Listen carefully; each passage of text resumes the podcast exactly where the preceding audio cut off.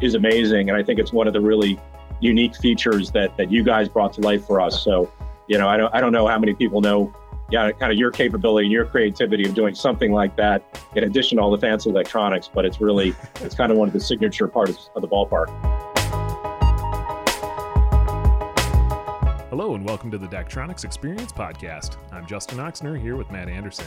Today we're talking with the Fredericksburg Nationals, Seth Silber, co-owner, and Zhancheng Wu, director of productions. We talk about their love of baseball, building a new stadium, and crafting their game day production to entertain their fans.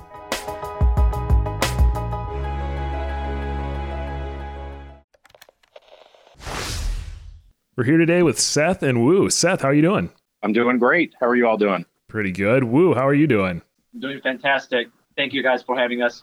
Yeah, and I do have Matt Anderson with me right over here. How you doing, Matt? I'm doing good today, Justin. Thanks for asking. All right, so today we're gonna talk with the Fredericksburg Nationals a little bit about their ballpark and their production system, and of course the video display that they got from Daktronics.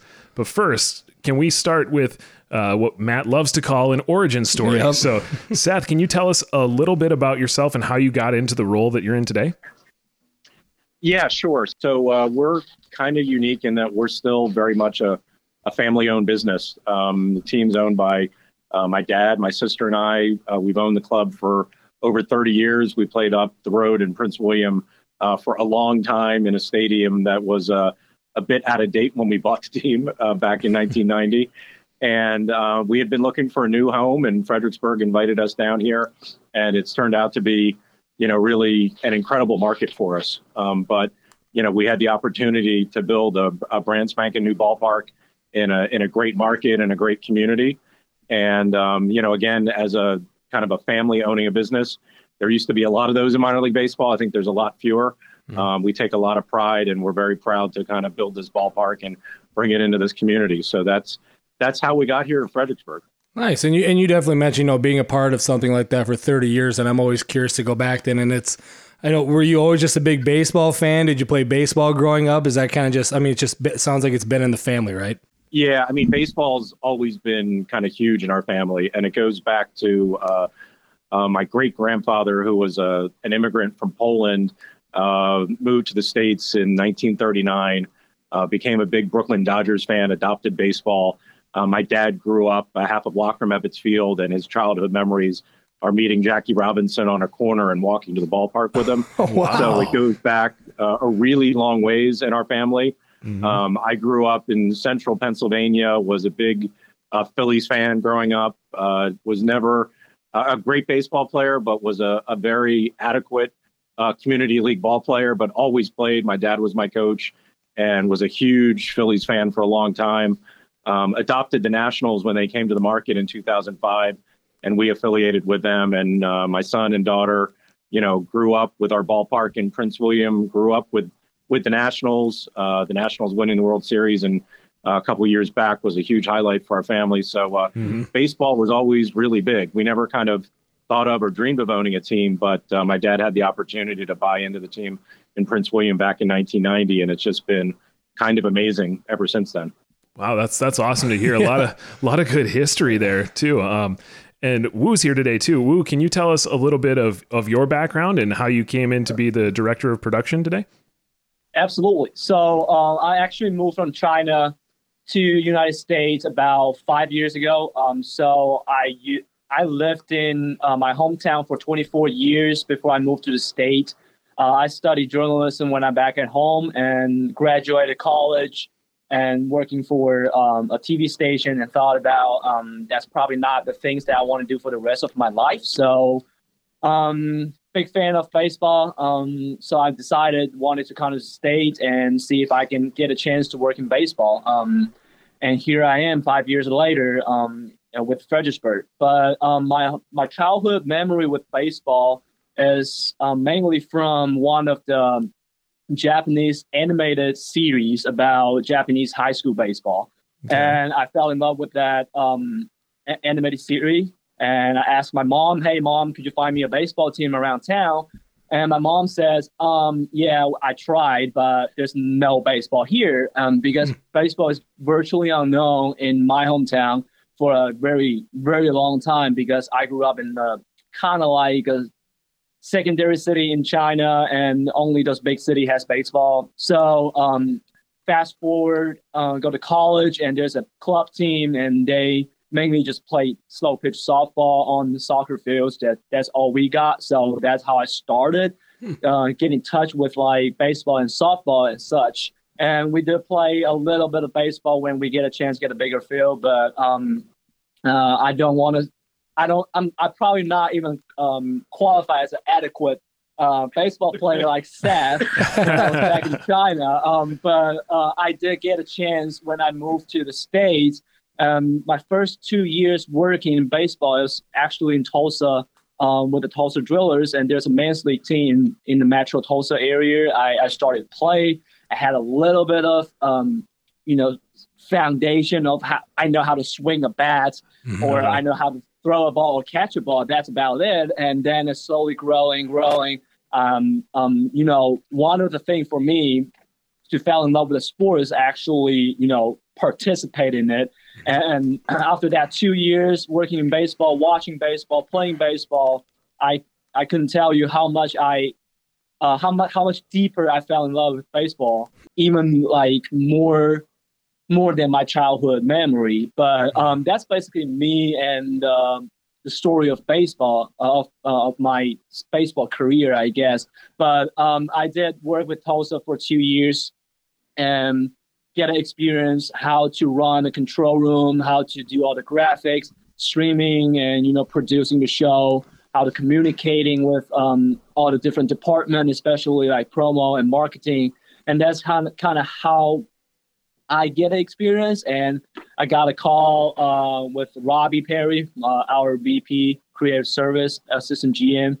And he thought I might be a good fit for the team. And that's how I got here. That's awesome. There's a lot of cool stories in there. And so you graduated, you did the TV production thing, and then you went to Tulsa after that, and then from Tulsa to Fredericksburg. Is that kind of the right order? I actually missed a part of it. So I got a postgraduate program with IUPUI, which is one of the campus for Indiana University in mm-hmm. Indianapolis. I was studying sports journalism, but during that time, there's Indianapolis Indians over there. I went to their minor league games a lot and kind of, start watching live baseball. And then I figured I wanted to work in minor league baseball. And then I went to the winter meeting in Orlando in 2000, I think it was 17 winter. So I got there and only got one call during the 4 days span. That's from the Drillers. And fortunately, they hired me, and that's how I started working in baseball. Wow. So a lot of different experiences in a lot of different areas. That's awesome to hear. And then, so currently, right, we kind of said the title already. You're the director of production currently. Could you maybe just give us a little bit about, what are your roles and responsibilities today? Absolutely. So as a director of production, I kind of just oversee the whole video department, all the video component that we need to run, either during the game or like social media. And just making sure during game day we have enough staff to run everything, and our graphic for whatever we put in the show control is ready for that day. And if we need to change something, we need to do it beforehand. And during the game, we just streaming our games on MILB TV and have our boards ready during games. And we need to update headshots, group mm-hmm. messages for sponsor, and fix a little design kinks and quirks that we had prior. And that's kind of like what I do. And also just making sure our, graphic is up to date and stuff like that. Nice.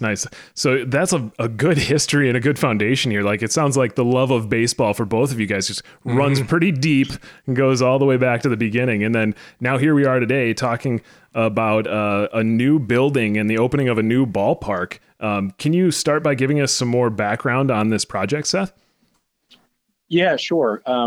We had, as mentioned, we had been in a pretty antiquated ballpark up in Prince William, and we've been trying to build a new ballpark for probably 15 plus years.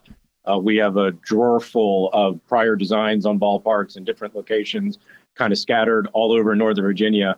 And being in Northern Virginia there's definitely a bias towards that area. Fredericksburg is a little bit south of there. We're about halfway between DC and Richmond. And, you know, we were invited to come down to see Fredericksburg. We were a little skeptical, you know, in that it wasn't a big enough market to support minor league baseball. But we got here and realized very quickly from the city leadership, who quickly introduced us to the business community, that this was a pretty special place. And we became convinced that from a fan support base, from a sponsorship support base, that this was a place where things could work. The challenge was Fredericksburg is a very small city. It has a population of about 40,000 people. Okay. It was not in a position to finance a ballpark. So this was not a situation where a city was going to step up and put up, you know, $40-50 million, take on the debt themselves and build a ballpark.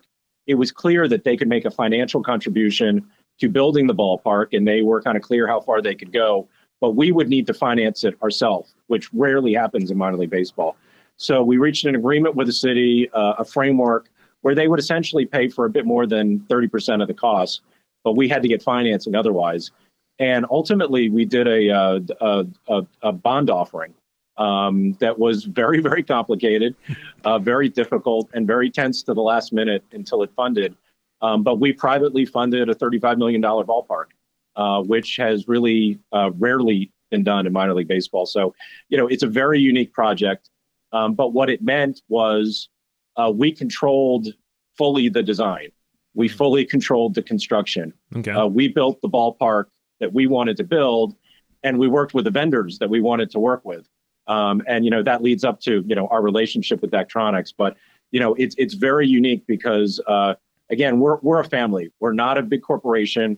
We're not a private equity fund. Mm-hmm. We don't have unlimited financial resources. So when we say we're building a ballpark for $35 million, it has to be for $35 million. It's like building a house. Yeah. I mean, there's not these millions of dollars sitting over the side. We have this pot of funding that we got through this bond financing, but there wasn't extra money. You know, you hear about cities who built ballparks and they start with a budget and then it goes 10, 15 million over. Right. That couldn't happen in this situation. So picking the right vendors and getting it done within budget, which we did, was critical. And I think you kind of touched on this a little bit at the beginning, Seth, right? So you find where you're going to go, essentially. You get the financing ready. You have your $35 million price tag that you can't go over. And so then, I mean, there's so many more steps after that. But did you go around and look at a lot of different stadiums and then kind of wonder, is that, you know, we have $35 million. All right, what kind of stadium are we going to be able to build here? Yeah. And we had one big advantage, and that is Peter Kirk. Peter's owned and built 10 to 12 minor league ballparks around the country. And Peter is a very old friend of my father's and somebody who I've literally known since I was about 14 years old. And I'm in my early 50s right now, so I've known him for a long time. And Peter's built so many ballparks and is a family friend that he was the one who was really able to help us figure out the pieces of the puzzle, you know, the general contractor, you know, the vendor that we were going to use for all the video elements, the seat vendor, concession vendor, work through all that. And absolutely, I mean, we've been visiting ballparks. I mean, I've been visiting ballparks my entire life, you know, collecting ideas in my head of the things that I wanted to include, you know, should someday we realize our dream and actually build the ballpark. And there are little features around this whole ballpark of things that we picked up. There are things in this ballpark that are from Fayetteville that opened recently, which was the very low wall behind home plate so that when you're sitting behind home plate, you feel like you're sitting on the field. Actually, the video board that we ultimately did was influenced by what we saw in Fayetteville. In Charlotte, we saw how their suites and their club were pushed up really close behind home plate. That was something that we did. We stole some things from the Independent League Stadium in Chicago, the Chicago Dogs, with some things we did in left field. So, yeah, we were collecting ideas all over the place. And other people had influence as well. Our general manager, Nick Hall, when we hired Nick and he saw the video elements we had in the ballpark, he didn't quite make his acceptance of the offer contingent upon this, but said in Amarillo, where he had worked before, we had this huge board in left field. And he said, we really need to do that here because it adds to the fan perspective and it gives us another venue for advertising. And it's something that we ultimately did with you all that was very successful. And that's what I love. I mean, we'll get into the details of the ballpark too. That's the parts I'm always curious about, right? From Daktronics' perspective, we always think the video board is number one on the list, but right. You have lots of other things going on at the ballpark, but to always hear that it's an important part is always great to hear. Yeah, and you mentioned a whole bunch of those finer details, like the positioning of the wall and how close the suites are and things like that. How long ago did you kind of start the building process leading up to the planned opening? Was it 2-3 years or was it longer? I mean, you said you brought some ideas from lots of years of experience, right? But how long did the process start? How long ago did that start? It was, you lose track of time with COVID. Sure. But so we're in 2021. So in July of 2018, we got the bond financing in place. Okay. And at that point, literally this pot of $35 million became available, and we were able to start moving forward. We had been talking with kind of key partners and vendors like yourselves before that, but obviously we're not contracting for anything until we have the funding in place. Mm-hmm. So in July 2018, the site that we're on was fully wooded. We started clearing some trees, grading the ground, getting to a position where we could start building the ballpark. But at that point, we were intending to open in April of 2020.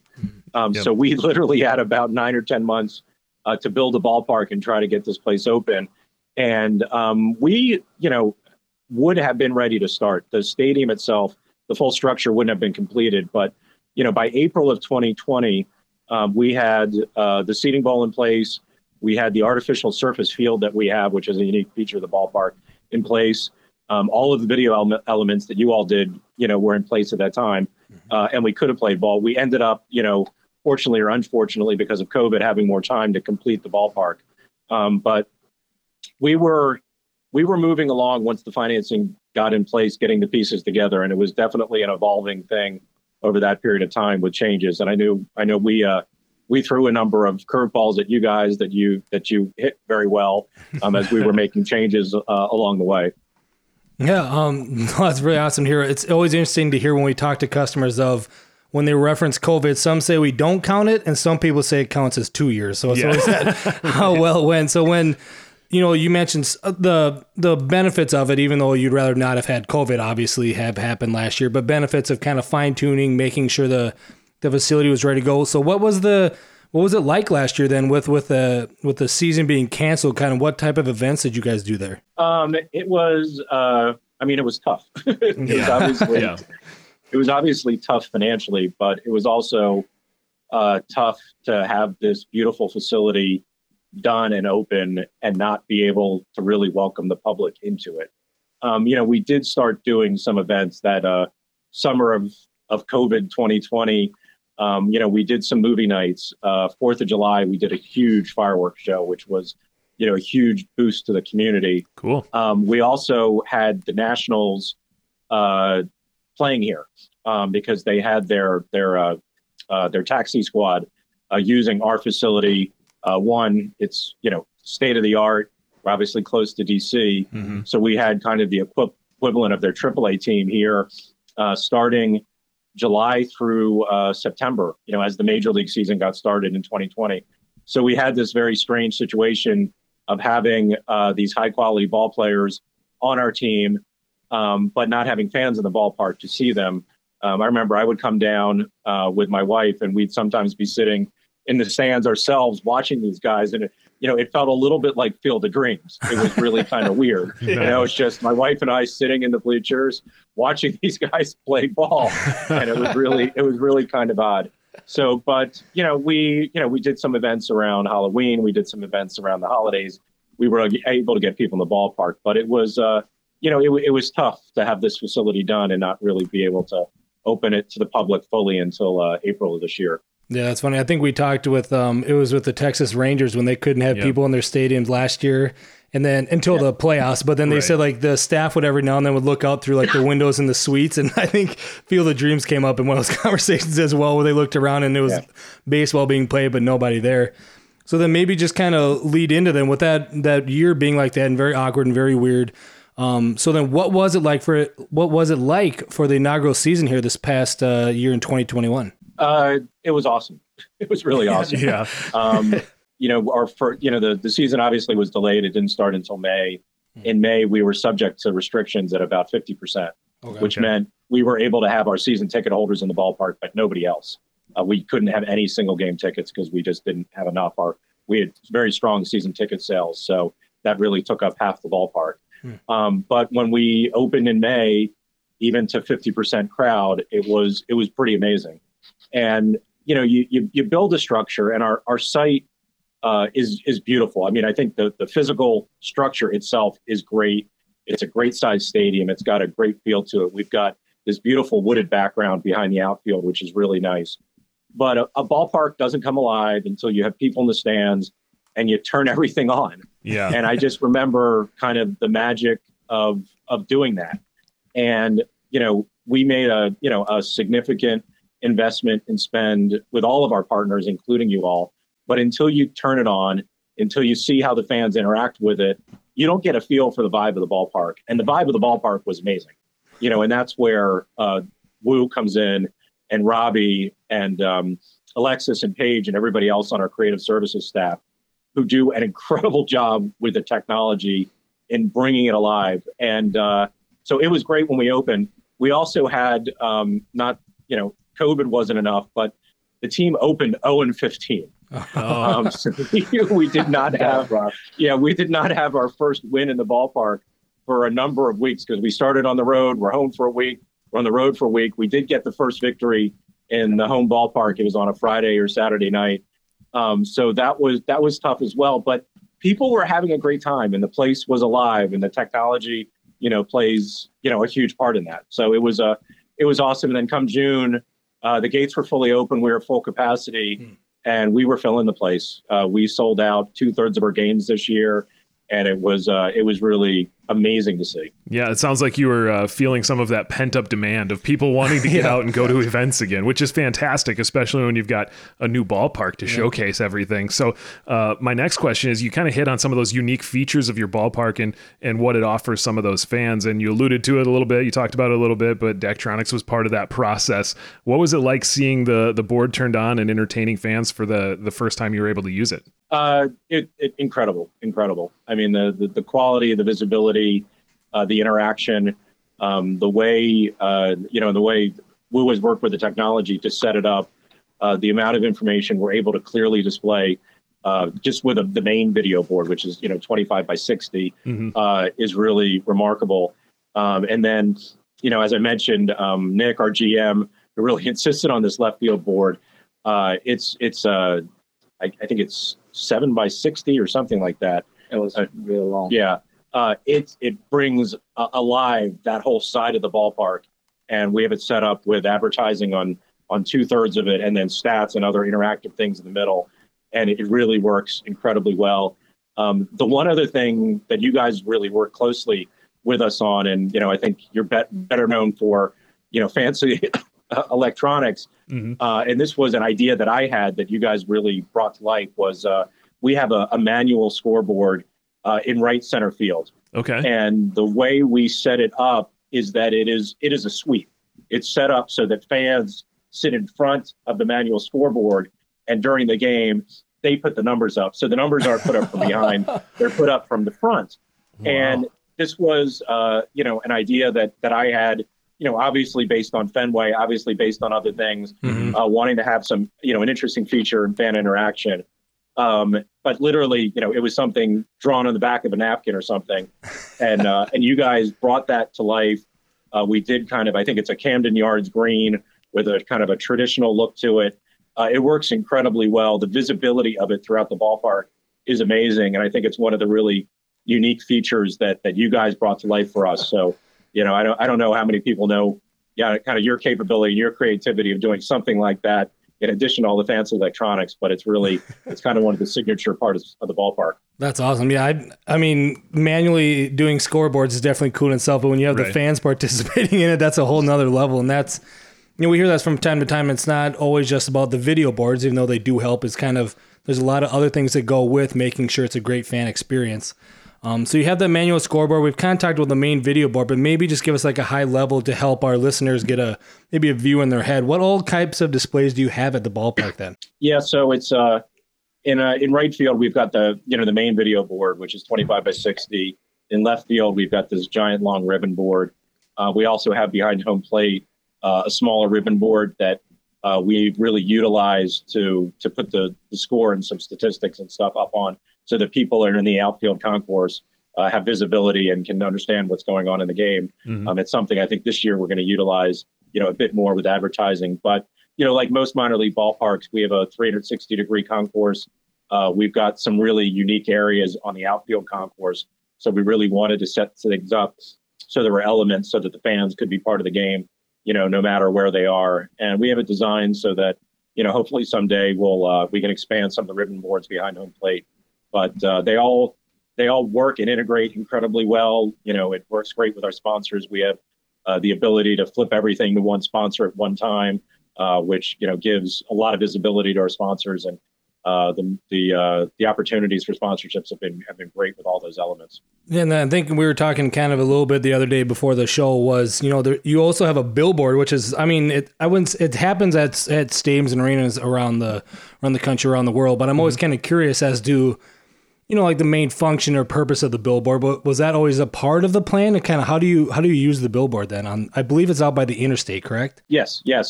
We're fortunate. As I mentioned, we're halfway between D.C. and Richmond, and we're right on Interstate 95, which is one of the most heavily trafficked roads, in the country. The ballpark is just inside the city of Fredericksburg as you come across the Rappahannock River coming south down 95.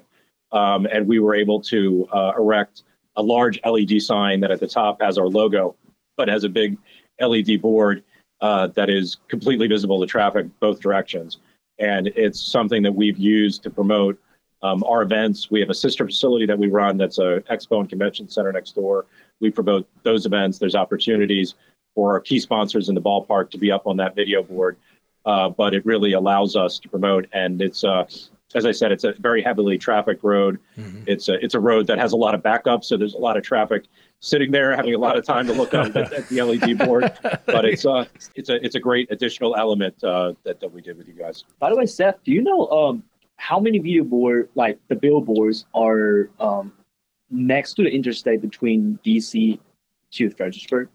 Yeah, there's very few. There's a restriction on advertising.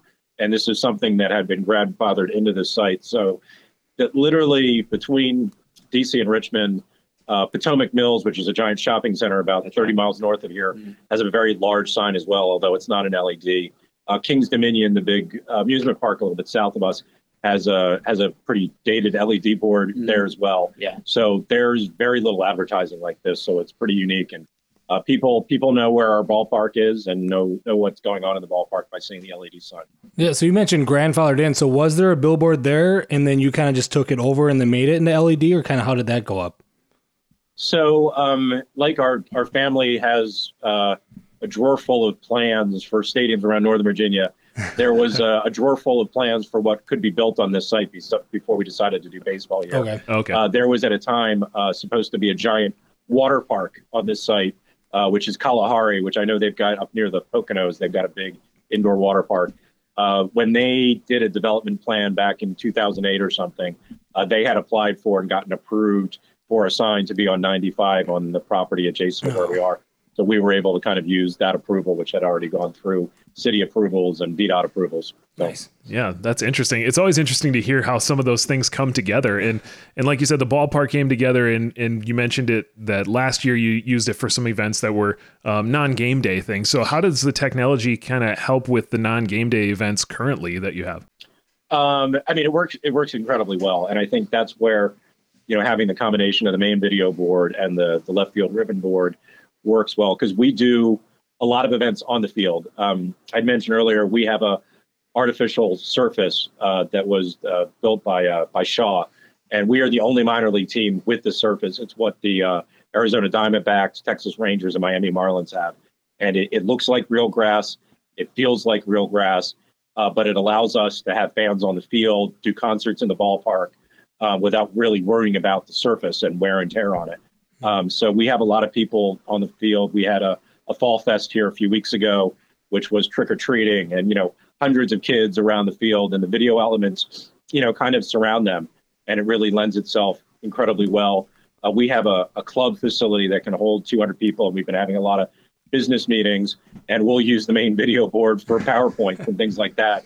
So it's really a neat feature that we can share with people. And when we do concerts, we do a lot of promotion for our events and things like that on all the video elements. That's cool. And we'll definitely get into the control aspect here and talk to Wu in a second, but I'm always curious, you know, Justin and I are both in marketing. So it's, when you're deciding to do all this, you mentioned working with Daktronics, I think even fairly early on to help out, to decide kind of what to get. What kind of made you go with Daktronics? And was there something that we did that kind of stuck out in the early processes that made you, or that you chose to go with us? Yeah. I mean, you're obviously one of the biggest names in the field, but we, did seriously look at a couple other vendors and vetted everybody, you know, extensively. You know, I think in the end, we were very comfortable with your technology, with your ability to stay in budget, with your ability to deliver on time, and your flexibility to work with us, because I think the original scope really was the main video board. And then we added the left field board, and then we added the board behind home plate. And then, you know, again, the concept for this manual scoreboard in right center was like back of an envelope. And you guys really worked incredibly well and flexibly with us. You know, I think, you know, from the technology side, one of the other key participants in this was actually my brother-in-law, Matt Weiss, who's in the industry, and he was very comfortable with your ability to deliver, to provide us what we needed so that when we had a staff in place, they could make it all work. And that's something I'm completely incapable of assessing. And ultimately, you know, we spent a lot of money on the technology, and I think we hired the right people. You know, I remember when Robbie first mentioned Wu's name to us, and that this was an incredibly talented person that we needed to figure out, you know, how to get here, and bringing him in and giving him license to just kind of use every bit of technology we have to its fullest extent. It's been amazing. The capabilities we have for the in-game aspects are incredible. The capabilities we have from a broadcast aspect, what we put on MILB TV, is truly outstanding. And I actually live an hour away from here in Maryland, so I watch a lot of the games on the app, screening it to my TV at home. And it's you know, near major league quality with the camera angles that we have that are set up, with the replay, with the video technology, and the graphics. It's really remarkable, the product we put out, you know, both in the ballpark and through MILB TV. And, you know, the ballpark features, we have 13 suites, we have this club area, all of whom have video in those elements, and people are watching the games, you know, inside. So, you know, we had a package of technology that when we had our creative staff here, we could turn over to and really make the most of it and put on a really good show. Nice. Yeah. And you talk about putting on that show, and you talked about the technology in the ballpark, all those different displays. Maybe we'll throw it over to Wu here to say, you use our show control to kind of control everything. How does that play into the game day production? From my perspective, it's really flexible for the things that we wanted to. All three boards combined together, we're able to put on a lot of information for fans inside a stadium to see. And also, there's another component that inside the rack is able to allow us to put a graphic on the stream. And I just amazed by how easy to set up the zones and, you know, layers in order to place all the graphic that we need. And it just extremely easy to do. I can literally, if, for example, the sales team this morning sold something for one new element that we needed to add on, and I can literally just go in there, change the zone or add a zone, and put the graphic in there and hit the one button and just go right up there. And also during the game, I remember there was one time there was a little bit of issue on the design side of me. And then our general manager came up, said, oh, the graphic didn't pause instead of just got canceled. So we need to like make the change. And then I remember that day, I thought about how I placed out all the zones and how I put the layers, just making sure every element's run correctly. And I thought about, there's maybe a little thing that we can tweak. And I just went in there during the game, between the inning, and just fixed the zone and fixed the layers. And then like probably about 10 to 15 minutes, I got it fixed and everything just run smoothly after that. And I didn't really have any issue of running into like just bugging out or just system crash. The whole season runs like super smooth. And for the LED perspective, so my prior team had they used to have the boards from another company. I know that when I was there, the boards kind of running down. It was like the 9th to 10th years of that boards, but the boards in here, the clarity, the color, how saturated that is, how vibrant that is, it's just amazing. When I just hear it's a 1200 by 528 pixel count for us, I was like, I don't know about that, because we used to have 1920 by 1080, which is like a lot of pixel. And then I remember this one time that we had events that we played the World Series from prior year on our video boards, like for like a free event for fans to come in and just hang out in the new ballpark. And the times that the moment I put the games on, I just felt like, okay, I feel like I'm watching a movie inside a theater. And it's so clear that I didn't even think that boards were capable to do. During the games, and I'm able to set up a lot of zone, like Seth was saying, that we're able to display a lot of different information among the three different boards and allow fans inside the stadium can see it clearly. And then there's two other boards that we add on. There's the left field ribbon and behind home plate fascia boards really give us flexibility to open up a lot of space on the main boards, because our general manager, Nick Hall, always wanted to like have like a bigger portion for like headshots, so that it looks not scrambled together, all the elements. So I'm able to use that board to how clear that board is. I was able to clear out the whole center of the whole board to put the headshots and all the stats, and it looks amazing. And how correctly the color display, it's amazing. So as Seth mentioned, we had a mini scoreboard screen, and Matt Weiss, Seth's brother-in-law, he sent me the color, the hex code, and I put it in there for our system to match that manual scoreboard color for all our video element, and it looks unified. Nice. And you just put it in there. The color's right there. You don't need to tweak anything. You don't need to change a little bit. Just make it a little less saturated or less like the luminance. Just go down a little or go up a little. You don't have to do any of that. You just put it up there. It's right there. That's awesome. And Wu, I'm thinking back, you said your previous experiences and when you came to the Nationals, were you there during the 2020? Did you arrive there last year, or was this year your first year? So I arrived here in the end of 2019. It was before the video element getting built. Okay. I remember. So for a prior of time, we were working at Expo Center, our facility. Yeah. Facility. And every time we step out of office, we can see a house, the stadium, the progress, every day you can see the difference. I remember this when we start building all those pillars for the main video board, and when the cranes came in, just install all the boards. I can see the progress like daily.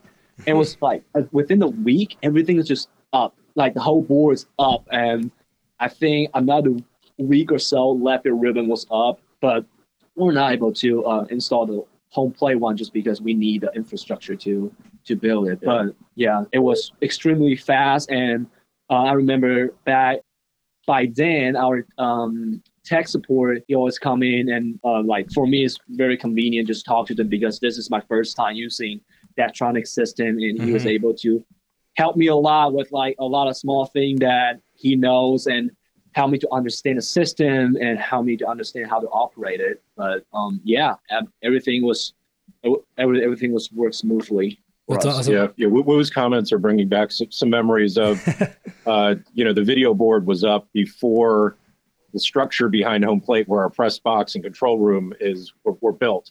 So we had a trailer out in center field that was connected to the video board.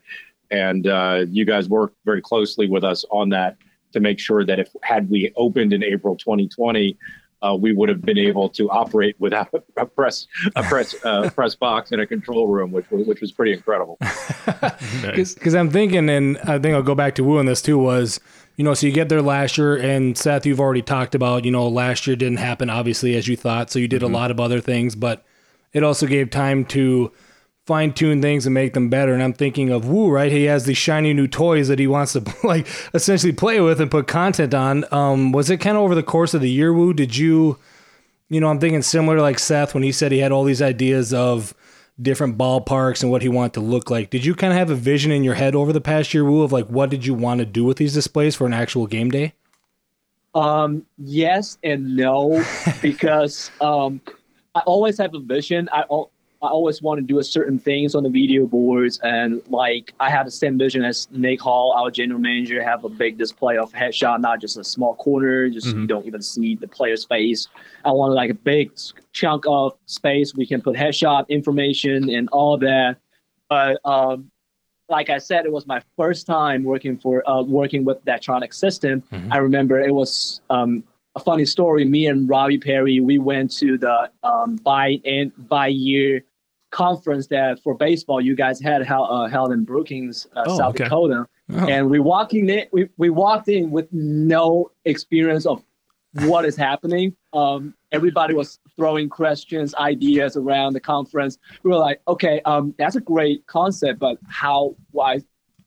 technically how do I make it happen? And we have no idea how to operate a system. We don't know how to add zones. I remember me and Robbie were just sitting there just figuring out how exactly we can put like a small zone up there. And we were like, okay, everybody is so expert here. And we were intimidated. That's why I had a general idea, like I said, but we were not, myself, kind of a little bit afraid of throw out too big of picture. And then it was just like, okay, we're not able to do that, all that. But after training, I did with you guys, and I think everything that we had in our mind before training was able to achieve. And some of them, I remember me and the trainer here, I was like, 4 months before the season, we're sitting here 8:00 at night, just figuring out how to do certain things in media RTD. And after we figured out, we were like so exciting, and it was awesome. That's awesome to hear. And even like the first year of things, you like you said, first year with the Daktronics system, you're learning it, and you came up to Brookings and learned from the user group too, and you're just kind of figuring things out. Do you have kind of bigger plans for this next year, your second year? Like, did you learn over the course of the year and say, okay, now I know I can try something else? Can you tease what's coming? Absolutely. So during the course of last season, basically, I learned a lot of how to run. So I know how to put things in. And next year, I'm planning to make the show more dazzling with add more small stuff that just will add to a lot of characters for our players and for our sponsor. So we have one element during the game. It was the strikeout batter. So every time the strikeout batter came up, we have a wipe for the headshot to change. And we figured that out, and in my head, I was like, okay, if we have more stuff, for example, it's a double, I don't necessarily have to change the whole graphic. I can just have a wipe in for the sponsor and then wipe out and not changing the headshot at all, because every time we change or whatever on the main video board, and it will just stop the sponsors. Then when we do the POP, and it will cut out a chunk of time for the sponsor, and that way we can still remain playing for the sponsor while we can have other element running, and it was just awesome. And also I figured, so last year for our speed of pitch, we actually had a sponsor. He's covering the speed of pitch during when there's no pitch throwing, and when he pitched, we'll have a graphic pop up. And me and the trainer was able to figure it out how to do that, just triggering automatically from the all sports, from the jot gun. And we're basically just using just like small JPEG file, just triggering every time. But next year, I kind of want to do some little bit of animation in there, like maybe we create a QuickTime animation files that we can have fire just crossing the speed of pitch every time you throw up to 95. That's kind of what we did at the end of the year. And also, it was so easy to set up different headshot look because we have every Wednesday and. Wednesday and Saturday, we normally have theme night. So we will change the whole board. We'll change the whole look for the boards. Me and Alexis, our graphic designer, will work very close on that. We change the boards, the whole look for different theme night, and we're able to have a whole bunch of look storage in one page. We can just change like super easy. And from there, we can kind of envision that we can have a different headshot look. For example, we have different two buttons. That one button is we have the motion headshot, and some batters is swinging. We have their picture cut out, put in as a headshot, and maybe the second time we put them on the board, it will be a normal headshot with a different graphic, a different stats displaying. Mm-hmm. That's kind of like in my vision for next year as well. And right now we're actually trying to change a lot of inventory. We're trying to fill out more space on the left field ribbon and behind the home plate, just add more value for our clients. And I'm on the process of redesigning all that. And it just, everything works smooth. Every time the sales team says, oh, can we do that? Can we do that? Mm-hmm. And maybe I need to do a little bit of research of how smooth I can operate it. But after I've done the research and either calling you guys for support or whatever, I can be able to figure out like really easily. That's awesome. And I mean, you having such a clear vision, we're sitting here in November of 2021, right? And you already having a lot of these ideas for the next season. I can see why Seth had mentioned they were excited to bring you on board to be able to do this. So I want to kind of a similar question, Justin, had for you, Wu. I want to throw it over to Seth and, thinking about next year. I mean, you just got down with your first season, real season, right? And you now there is a base of fans there. You mentioned even though the team started out 0-15, but yet you still sold a lot of tickets. People still came to the ball game. Maybe just let us know, what are you thinking for next year then for everyone? I mean, we're incredibly excited, to have a full off season to plan and let people like Wu come up with these ideas and have time to implement them is great. We did very well in a partial season, with partial capacity for part of it. But we're already seeing significant uptick in season ticket sales. A lot of our sponsors are coming back to us and saying, how can I do more? So really kind of working on that. From those perspectives, we think that next season, as far as, attendance and overall sponsorship support, we're expecting, an uptick. And as far as, the fan engagement, having gotten through the season, we're able to add some additional staffing. I think we're going to be able to do more to even improve the fan experience. We were, somewhat restricted in kind of what we could do on kind of on-field promotions because of COVID. We're hoping that'll be much more open, next year so that we can, even improve the fan experience. And, listening to some of the ideas Wu has for next year, just to entertain our fans, again, starting 0-15, the support was incredible. Watching the folks, still be engaged, enjoying the game, was amazing. When we did get that first victory, seeing the "We Win" graphic up on the video board, to have the lights flashing on and off, well, it was really pretty incredible. And I've got that on my, that video on my phone, and I probably go back and look at it. I look at it probably once a month because it felt like we won the World Series. Nice. It was kind of that exciting for folks. But, you know, just to give our fans, you know, an even better experience, you know, the compliments we get on just the overall vibe of the ballpark, which, you know, is the physical structure, but it's really the environment you create, which is, you know, a lot of things that we do from an operational standpoint. We have a great set of ushers that really welcome people to the ballpark. It's the little things like that. But, you know, the entertainment value, you know, I'm a huge baseball fan. I'm a Nationals season ticket holder. Mm-hmm. I easily sit through a 9-inning baseball game and get up as little as possible. But that's unique. You know, the minor league baseball fan, people get up, they walk around. We got a big playground in right field. You know, we need to entertain the casual fan. And what we're able to do, you know, with your equipment and your technology is great and just gives us the flexibility to tweak it and improve it all the time. Absolutely. Yeah, no, that's great to hear. And hopefully you get to display that win graphic more often this coming season. Was Wu just smashing that on the show control? Just waiting to do that. You got me curious about that video now. I would just play during off season, just making sure that we have 60 times that graphic goes up there. There you go.